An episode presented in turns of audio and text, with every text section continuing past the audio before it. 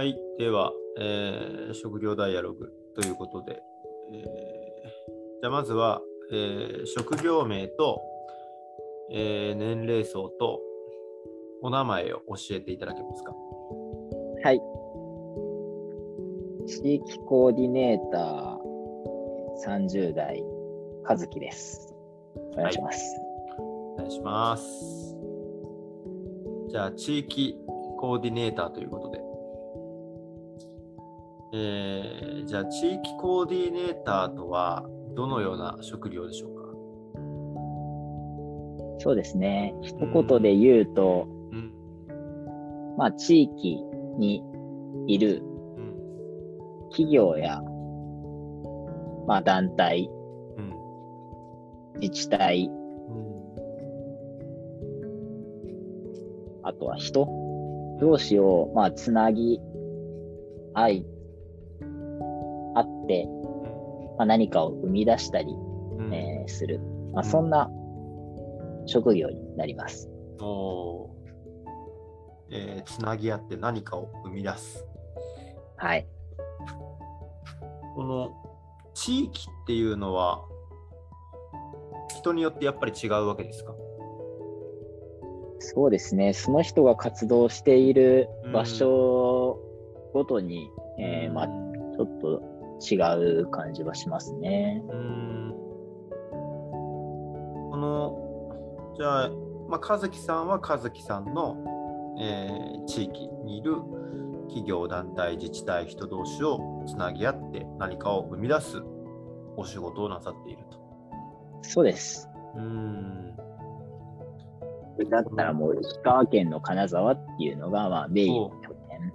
まあ、ちょっと北陸も、うんあの、携わらせていただくことがある。うんそんな感じです。ああ、なるほど。和樹さん自身は石川県金沢っていうのがメインなフィールド。そうです。うん。この、つなぎ合って何かを、この何かって何でしょそうですね。う、うん何かを生み出すの何かの部分ですよね。そうです、そうです。構、まあ、うんなんか課題を解決するっていうことが多いですね。うん。クライアントさんが企業だったら、企業にあるうん。組織の課題とか、まあ、新しく始めようと思ってる新規事業とか、うん。まあ、そういった分野の課題を解決したり前に進めるってことになりますし、うん。まあ、自治体、金沢市とか、うん。えー石川県とか、まあ、そういったとこはクライアントだったら、うんまあ、そこにある課題、うん例えばなんか人をうん。UJI 短促進したいとか、じゃあ子供たちの起業家支援したいとか、うんまあ、そういったものをうん。あの解決するとか、前に進めるとか、うんまあ、それが何かの部分だと思います。うん。なるほど。で、結構あの大事な部分なんで先に伝えとこうと思って、僕らは、ええうん。特に地域コーディネーターの中での、んでも学生コーディネーターっていうことをしていて、えー、あ、和樹さんは。はい、うんそうです。うん。あの、石川県の金沢ってめちゃめちゃ学生さんが多い町なんですね。ええええまあ、人口あたりのうんあの学生数の割合が、まあ、全国でもトップクラス、え大学の数もトップクラスですね。はい。うん人口あたりの大学の数とかもトップクラスなので、大学と学生のまあが学と数。うんそうです。なので、まあ、学ぶ都って書いて、学徒って呼ばれてるんです。うん。なるほど。だから、ええここにいる、うん。特に、えー学生さんうん。と、まあ、組織や人や団体、自治体をつなぎ合わせることで何か課題を解決したり、うん。えー新しい事業を始めたり、まあ、そんなことをやってるうん。地域コーディネーターでもあります。特に学生のコーディネーターである。ああ、なるほど。学徒ってあれなんですね。あの、学ぶ都って、その、人口の割合とかから来る名称だったりもしたんですね。そうですね。まあ、うん結構定義はそれぞれあるんですけど、うん。まあ、一応そうやって言われておりますね。うーん。なんか学生がいるだけでも学徒って言っちゃっていいんだと思ってました。ああ、はい。あ、行ってもいい、そうですねうん。京都とか、東京とかも、一応まあ、学生さんの割合多いとかですけど、まあ、金沢は特にそうやって言われてるとうん思います。言われてる人の中では。うんそして、えー、和樹さんは特に学生、学生と何かをつなぎ合わせるみたいな。はいうん、そうですね。はい。そういう意味では、このコーディネーターのココーディネートっていうのは何かこう、つなぎ合わせるとか、さっきおっしゃった前に進めるとか解決するみたいな、結構コーディネートってなんかこう、ざっくりした言葉だなと思ってて。はいはいはいはい。そうですね。うん。それはなんか和樹さんとしてはどう思われますか、コーディネート。コーディネートっすよね。うん。そうだな。確かまあ、もともとコーディネートっていう言葉の定義が確かあって、うん、なんかで調べたんだ。なんか結質問もう構一回もらってもいいですか？コンサルタントっていう言葉もありますよね、なんか。ああ、はいはいはいはい、そうそうそうね。うんうんで、さっき課題解決っていう言葉も聞こえて、うん。はいはいはい。ああ、じゃあなんかコーディネーターとコンサルタントとか、もしくはコーディネーターと他の人たちってなんか今何が違うんだろうなと思って。うーん。和樹さん自身はコーディネーターっていうものをどう受け止めてるのかなと思って。はいはいはい。うんなるほど。そうですね。結構それこそコーディネーターもコンサル的なこともするんですよね。うんそういう意味では。うん僕がコーディネーターをどういうものだと捉えてるかですよね。ええええそうだなコーディネーターか。うんでもやっぱり地域の中で、うんやっぱすごいつなが、つながりがたくさんあるポジションだなって思っていて。あの、うん。自治体関係の人も、うん。各自治体、各部署にいろんな知り合いがいるし、まあ企業さんにも、まあこういろんな知り合いがいるし、うん。まあ特に学生にも知り合いが多いんですけど、うん。あ、この人とこの人がつながったら、うん。あの、こういういいものが生まれそうだなっていう視点とかは常に持っていて、えええまあ、例えばええ。企業の中で、えうん。いや、なんかうちは老舗企業で、うん。めっちゃこう、年配層のお客さんは多いけども、ええ。若い顧客はすごく減ってて、うん。今の若い世代の学生さんと、えーその人たちを巻き込むような商品開発をしていきたいんだよねっていう企業さんがいて。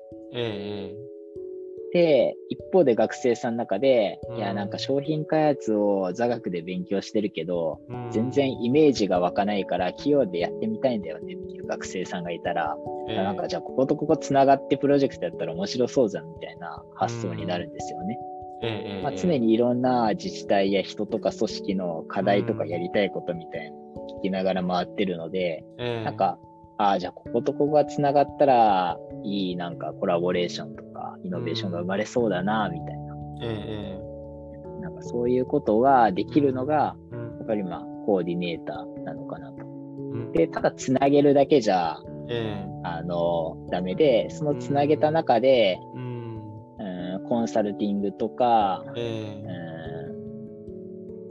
えん、なんですかね、そのプロジェクトの設計であったり、うん。じゃあプロジェクトがその両者でうまく進んでいくような伴走のサポートであったりっていうことも加えて、コーディネーターはスキルとして広く持っていて、うん。まあ、つなげるプラス、ええ。コンサルティングやプロジェクト伴走みたいな多彩なスキルを持って、あの、その成果が生まれるまでやっていくみたいなところがう、んコーディネートみたいなところなのかなって思います。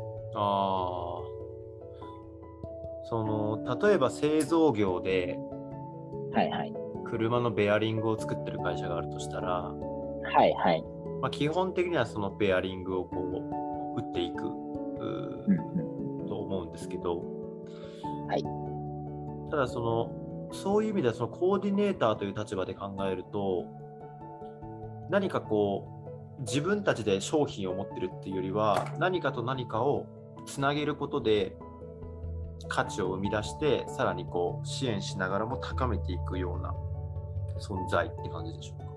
そうですね。そうだと思いますうん。つなげる、プラス、んまあ、そのつなげた後のサポートまで行うっていう感じですね。そのサポートの部分がやっぱり結構、ええあの、コーディネーターは本当に広くスキルを持ってないとできないなって思います。ここは結構深い、深いです。あそうですかはい。このサポートというサポートコーディネートスキルの部分がめちゃめちゃ広い、広いと思います。えー、この すごいサポートコーディネートスキルっていう結構長いカタカナになりましたけど。あそうサポート、サポート 点コーディネートスキルですね。はい。このコーディネートスキルっていうのがめちゃめちゃやっぱ広いっすね。あ、そうなんですか。サポートという、その、えっと、サポートという内容の多様性なのか、そのコーディネートスキルっていうあココーディネートスキルのの方っす。コーディネートスキルコーディネートスキルの方っのすかうんがめっちゃなんかいろんなスキルがありますね。えー、例えば挙げれますか？例えばで言うと、もうどれだけでも上げれるんですけど、どれだけでも挙げられるんですね うん例えば、うんあの、やっぱり新しい事業を始めたりとか、何か攻めのことをするっていう時って、経営者の人がやっぱり関わってます、企業だと。うん。で、その経営者の方と、やっぱこういうことがうん会社の未来としても地域のためにも大事だなっていうことを一緒にディスカッションさせていただくうんんですよね。ええそれとやっぱ経営者の目線とか、うん。えー経営のスキルとか、うん経営者の方が持っておられるビジネススキルはある程度ないと会話にならないので、あはい、あ、ええ。そういった面では経営的な目線、スキルが必要ですし、うんうん。あと経営者の言語を理解するだけじゃなくて、あーそれこそそれぞれの立場の言語を理解する力とかも大事で、うん。経営者の言語と、えあと自治体の方々が持ってるうん。共通言語と、えええあと学生さんが持ってる言語とか思考とかってそれぞれ全然違うんですよね。ええそれぞれの思考とか言語みたいなのを理解してないと、一緒にプロジェクトやった時に、あ、うん。学生さんが今こうやって言ったのはこういうことですよっていうことを経営者の伝えたりとか、経営者の方が言ってるのはこういうことなんだよってことを学生さんに伝えたりとか、そういう、まあ、目線、うん言語みたいなところの理解も必要になってあー何かこう通訳のような立場で入るような。そうです、そうです。通訳にも近いと思いますね。うんはい。やっぱ経営者の方から見たら学生さんってね、もう宇宙人みたいなもんなんですよ。あーそうですか。これは言い過ぎかもしれないですけど、はい。うん逆に学生からしたら経営者なんて、うん。あの、全然もう、また遠い存在なので。ええ。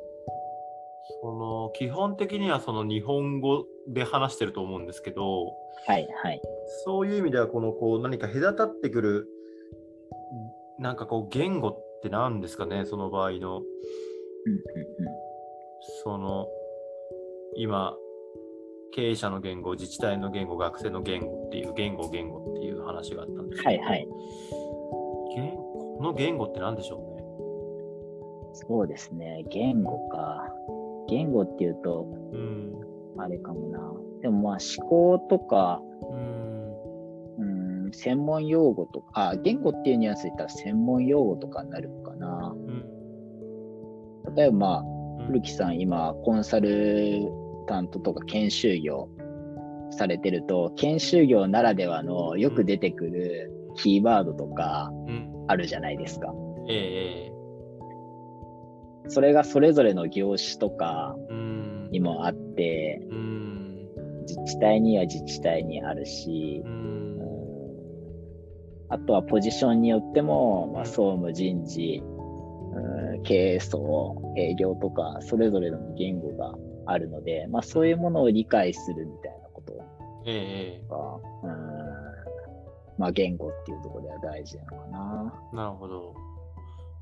それはもう専門用語とか、あとはニュアンスとかも含むみたいな感じですかね。そうですね、ニュアンスも含みますね。はい。なんで僕もちょっと今言いながら整理してたんですけど、やっぱそれぞれの組織とか人とか、あの団体とか企業とかにある気持ちとか言語を理解するみたいなのは一つのコーディネートスキルだと思います。それを理解するためには何が必要なんでしょうか？そうですね。やっぱ新しい業種に入るときは、その業界業種のことはまず調べますね。えー、あの今、その業界自体がどういう方向に行ってるかとか、あとは今この地域の中では競合が誰であるかとか、えー、まあ、ある種コンサルの方がされてるようなことはまず入り口ではしますね。あとはもうそこになんか、例えば自治体さんとかそうですけど、自治体さんに関わってると、えー、まあ、自治体さんの仕事ぶりとか、特にここを抑えて仕事しなきゃならないポイントとかって見えてくるんですよね。えー、ああ、自治体さんやっぱこういうところはしっかり抑えて仕事しなきゃいけないから、こういうフォローしないといけないなとか。うんやっぱそのフィールドに長く関わるっていうのも大事なことだと思います。うんあ、大学はこうやなとか。ええーそういう意味ではいろんなこう立場の人たちを相手にする。うんなんか自分自身のこう言語もつどつど変えていかないといけないみたいなあもう変えます。伝え方とか変えますね。うん。話すスピード振る舞いとか、えー、うん。それらがこうさっきおっしゃったこうコーディネートスキルまあその一つだとは思うんですけどそうです。はい。なんか今の話聞くだけでもだいぶ深そうっすね。あ、もう深いっす。えー、一人前のコーディネーターに、まあ一人前っていうのは難しいですけど、まず3年ぐらいは修行しないと、えー、あの、使い物にならないと思います。使い物に僕もならなかったです。あ、そうですか。はいはいはい。使い物になるためには最低限何がいると思いますか？最低限、そうですね。うん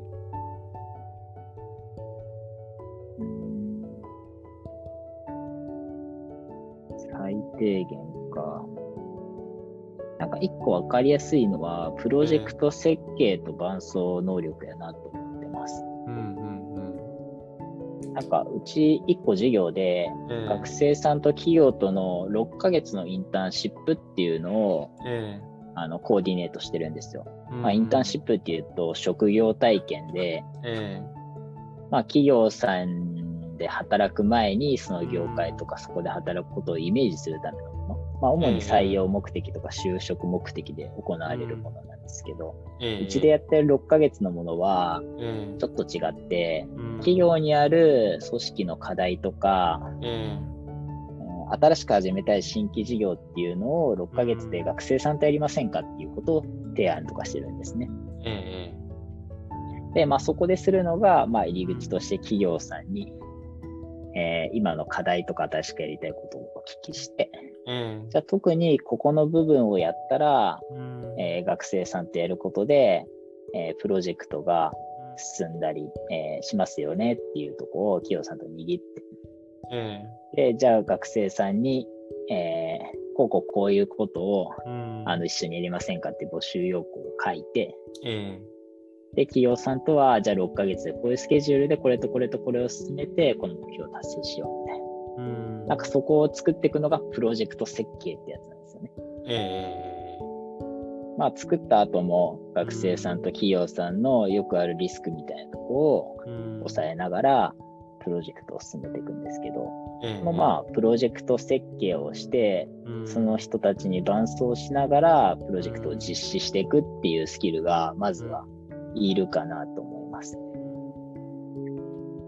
和樹さんの場合はそのプロジェクト設計に、まあ、企業さんと握る部分と、あとそこに対して学生を募集してマッチングさせるまでも含めてプロジェクト設計み。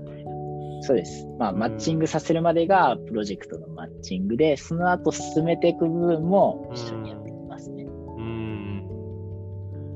伴奏っていうと、どんな感じですかね？伴奏で言うと、うそうですね。まあ、一つは、その決めた目標に向けて、スケジュール、計画通り進められてるかっていうとこを、なんやろ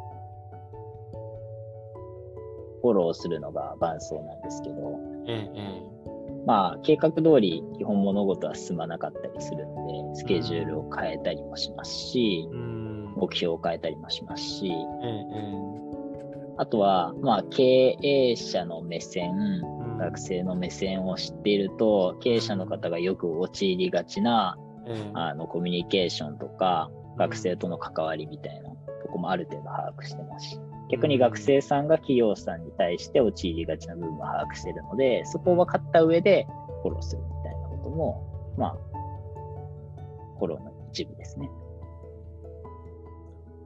さっきその和樹さんそのちょっと自分も最初使い物にならなかったみたいな言葉あったんですけど はい。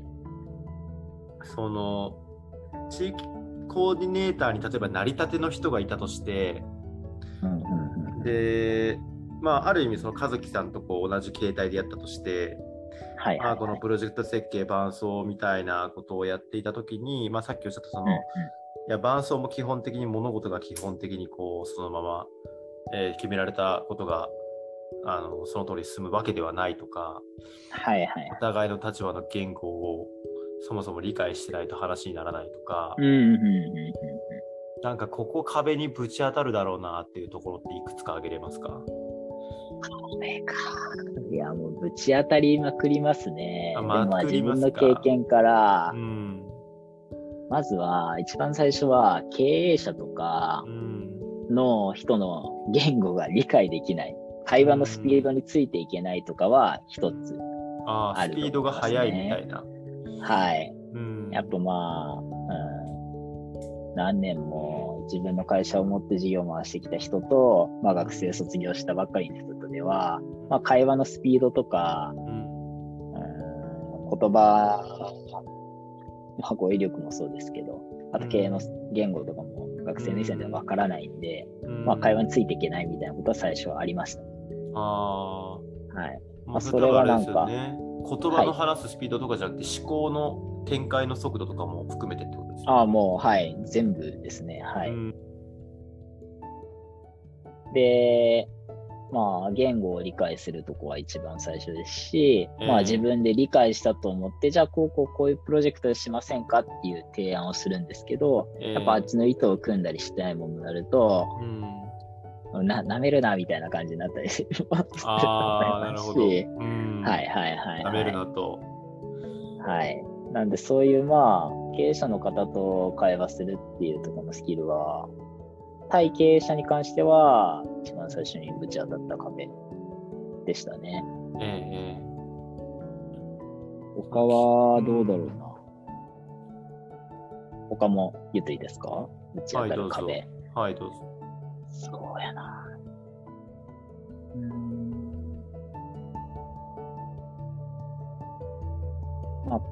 対学生の部分は、ええ。まあ、僕が学生卒業したばっかりは学生だったので、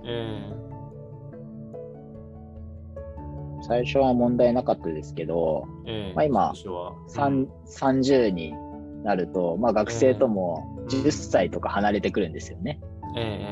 だから学生さんの気持ちって、普通30歳の方とかだったら、わかんないんですよね。うん今の学生が何を考えているか。そうです、そうです、そうです、そうです。なんで、なんかそういう学生さんの言語とか気持ちを理解する、うん、まあ、常にこう学生さんと会話をして分かるみたいなところも、うん、まあ、後々壁になったりしてくるかなっていうふうに思いますね。言語的な部分で。なんかこう、おそらく今30代の和樹さんっていう自然体の和樹さんがいたとして、はい、そこはこうやっぱり年齢によってこう自分が分かる年齢層も自然と上がっていきそれでも付き合う人たちにこう合わせていこうとするとやっぱりこう今は分からない部分と分からなくなった部分と分かる部分もなんかどんどん推移していきそうです、ね、ああ変わります変わります。めっちゃ変わりますね。あと壁もちょっと今思いついたの言っていいですか？どうぞ。壁で言うと、うん。本当に対企業で言ってもいろんな業種の方々とそういうプロジェクトを作るんですよ。ええ、建設もあるし、うん、まあ、飲食もあるし、うん、あのコンサル人事系もあるしとかさまざまな業種でプロジェクト設計をするので、え、そういう各業種の基礎の知識を理解したりとか、その各業種ごとの課題から適切なプロジェクトを作るっていうことを、まあ、ほぼオーダーメイドで全部するので、そういう各業界の知識をインプットしたりしていくのがめっちゃ大変でした。あそのなんで、プロジェクトの事例とかを、全国の事例をめちゃめちゃインプットするんですよね。あ、こういう系でこういう課題やったらこういうか、プロジェクトがいいなとか。うん。うん。やっぱそういう事例を真似るとか、うん、そのフレームをいくつかインプットすることができるまでにめっちゃ時間がかかりましたね。まあ、頭で分かってても全部それにうまくいかないので、うん、ある程度経験もそれぞれのプロジェクトで必要で、うん、そこも結構大変やったなと思います。何かこう外で過去に成功した事例をただただ持ってきてもやっぱりダメだと。はいはい。うん。ベースは大事なんですけどね。えー、さっきおっしゃってた物事が基本的に進まない、進まないというか計画通りに進まないっていう部分ももしかしたら難しさにありますか？そうですね。まあまああると思います。やっぱこう、新しいものを作ったり、クリエイティブな仕事なので、なんかまあそういう状況を楽しんだりできる人じゃないと、結構きついやろうなっていう。ああ。和樹さんは楽しめる人ですか？そうですね。はい。すごい断言しましたね、今。はい。楽しめる。えー、結構まあ柔軟性があると僕は思うので、あの、むしろスケジュールが変わったり、あの、あ、なんやろう。予期せぬ出来事が起きたりすると逆になんか燃えたりワクワクするタイプです。あそうですか。はい、場合によってはそうです。それは地域コーディネーターになる前からのご自身の性質だと思われますか？あなってから、この仕事始めてからですかね、特に。ああ、そうですか。はい。あ意識的にそのスタイルに変化したわけではなくて。そうですね。どうだっただろう。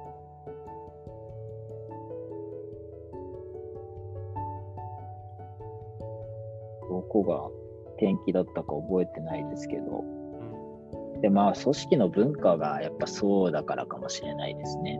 ああ、ご自身の所属する。はい。うんうちのなんか3つ、あの、大事にしてることが、本気と挑戦と楽しむなんですけど、ええー、あやっぱその中の挑戦みたいなところは、うんまあ、この地域の中で新しい事例とか、うん、新しいチャレンジを生み出していく、うん、あの僕らなので、対生み出していきたい僕らなので、えー、やっぱそういう変化とか、予期せぬこととか、まあ、そういうところにやっぱ攻めていく姿勢は、まあ、持っていこうって思ちょっと話変わるんですけど、はい。さっきその結構冒頭の方に地域の中につながりがたくさんあるポジションですと。はいはいはい。で、まあいろんなところにいろんなあの知り合いが多いみたいなお話だったんですけど、はいはい。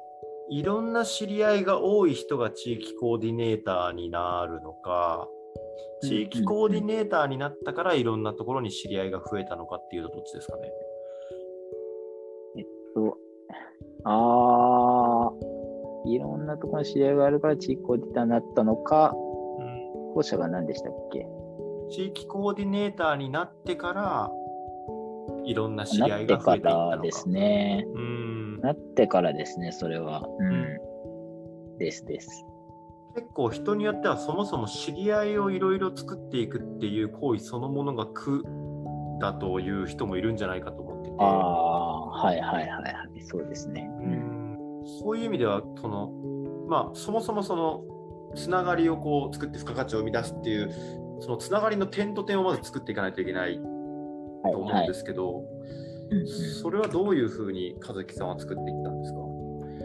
つながりの作り方ですよね。そうですね、特にその、つなげる前の点と点ですね。その確かにあのなんかやりたいこと課題をこうどんどん聞いていってってお話だったんですけど、はいはい、そもそも聞く対象とそういう人たちをある程度多く持ってないとつながりを生み出すことすらできないと思って聞いてたんですけど。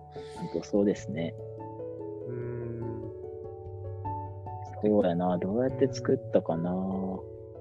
でもやっぱ学生時代にやっぱ自分のコミュニティが広がったりとかまだ会ったことない人に会ったりとか、うんたくさん尊敬できる人を見つけたり学んだりっていうことが、うん、まあ、楽しかったりしている時期があって、えー、うんまあ、そういうことを、まあ、社会になって社会出てからも、うん、あの大事にしたいし、うん、あの続けていきたいみたいなことも一個この職業選択の中には理由としてあったので、やっぱまあ、えーそういう人、新しい人に会ったりすることは、結構まあ、好きでした。ね、うん、好きですね。最近ちょっとサボりがちかも。うん、あ、そうなんですか？はい。あなんか、例えばその、さっきの、あの、車のベアリング作ってる会社じゃないんですけど、そのベアリング売りたいんで、はい、ベアリングを必要とする人と知り合っていかないといけないと思うんですよ。そのベアリングっていう人って。はいはいはい。うんうん、ただ、地域コーディネーターの方って今お話聞いてると、うんうん、多分どんな人とでもまずはつながっていっていいと思っててある意味。そうですね。やりたいこととか課題を聞くとか、うんうん、でそういう意味ではこう和樹さんがこう自分のこう知り合いを増やしていこうと思った時はなんかこう組織の要請じゃなくて自身の興味関心に基づいて広げていくような感じですか？ああ、そうですね。基本はそっちだと思います。やっぱまあ自分の好きな人とかフィーリング、いや好きなフィーリングっていうとちょっと偏るんですけど、うん結構まあ自分の意思で作りたいつながりを作っている感じですね。ただ、やっぱうちの事業とこう一緒にマッチングするのって、まあ、本気挑戦楽しむなんで、うん。えー、まあ、新しく挑戦をしている、うん、あの代替わりした経営者の方とか、うん、まあ、それぞれ会社のポジションの中で挑戦とか本気で仕事されてる方とか、まあ、あの学生生活もっと楽しみたいとっていう学生さんとか、うん、まあ、そういう理念に共念共感する近い人と、うん、まあ、たくさん会うのが大事やなと思いますね。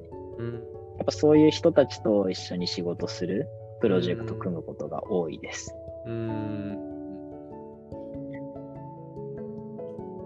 本当に人によっては友達は別に、まあ、友達ってわけじゃないですけど、あの、はいはいはい、友達は別に多くなくていいですとか、はいはいはい、まあ確かに知り合いたい人がいたらいいとは思うんですけど、その、うんうんうんうん、誰かと知り合っていかないといけないっていうことが結構重荷になる人もいると思ってるんです、ね、ああ、そう思います。うん。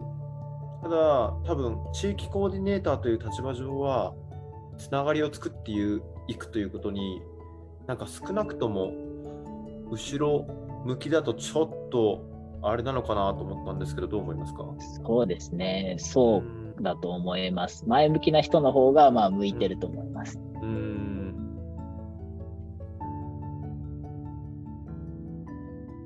そうですね。うん、なるほどな。いや、でもなんかいろいろ質問いただいて考えさせられましたね。うんなんか僕、その地域コーディネーター、まあ人と会ってつなぐこと自体、自体も、まあ好きやなって思います。で、でも人とつなぐっていうこと自体は結構、まあ、目的というより手段だなっていうふうに思ってて、えー、やっぱその先の、なんだろう、何かを生み出すと企業さんの課題を解決するとか、うん、地域がもっとより良くなるっていうところが、まあ、目的なので、うんえー、結構コーディネートっていうのは手段として位置づけてますね。はい。っていうことをななこう気づいたというか、振り返りました。うんそしたら私からは最後の質問なんですけど、はい。そうですね。あの、例えば人をつなぐっていうことは、何かと何かをつなげるっていうことは、例えばコーディネーターじゃない人でも変な話できると思うんですよ。ああ、そうですね。はい。ただ、やっぱり地域コーディネーターっていう職業だからこそできることもあると思っていて、そういう意味ではどんな人が地域コーディネーターに向いてると思いますか？どんな人？ああおせっかいな人ですね。おせっかいな人。はある種、あ、いや、まあ、ある種、うん、学生コーディネーターとか向いてるかな。まあ、さっきも言った通り、つないで終わりじゃなくて、つないだ後のサポートというか、うん、伴走までするのがやっぱコーディネーターなので、えー、うんやっぱその、一緒にやる学生さんとか、自治体さんとか経営者に関し対して、うん、寄り添ったり、えーたまにはお世話をしたりとか、一緒にやっていこうっていう姿勢が、おせっかいな 姿勢がある人の方が、うん、まあ、そういう、特につないだ後の伴走する、寄り添うっていう部分は、うん、あの、楽しくできるのかなっていうふうに思います。なんかもうお話聞いてて、おせっかいの意味ってなんだっけって思ってきたんですけど、世話をや世話を焼くのが好き。あ一緒にやっていこうみたいな世話を焼く、なんかもっとこんなことしたいとか、はい。なんかこう、こんなこと、まあ、ちょっとちょっと上から目線にすると、ちょっとこんなことしてあげたいとか、あまあ、貢献するとか、そんな感じですかね。そうですね。うん、世話を焼く。フォロワーシップみたいなのも向いてるかな。フォロワーシップ向いてますね。はい。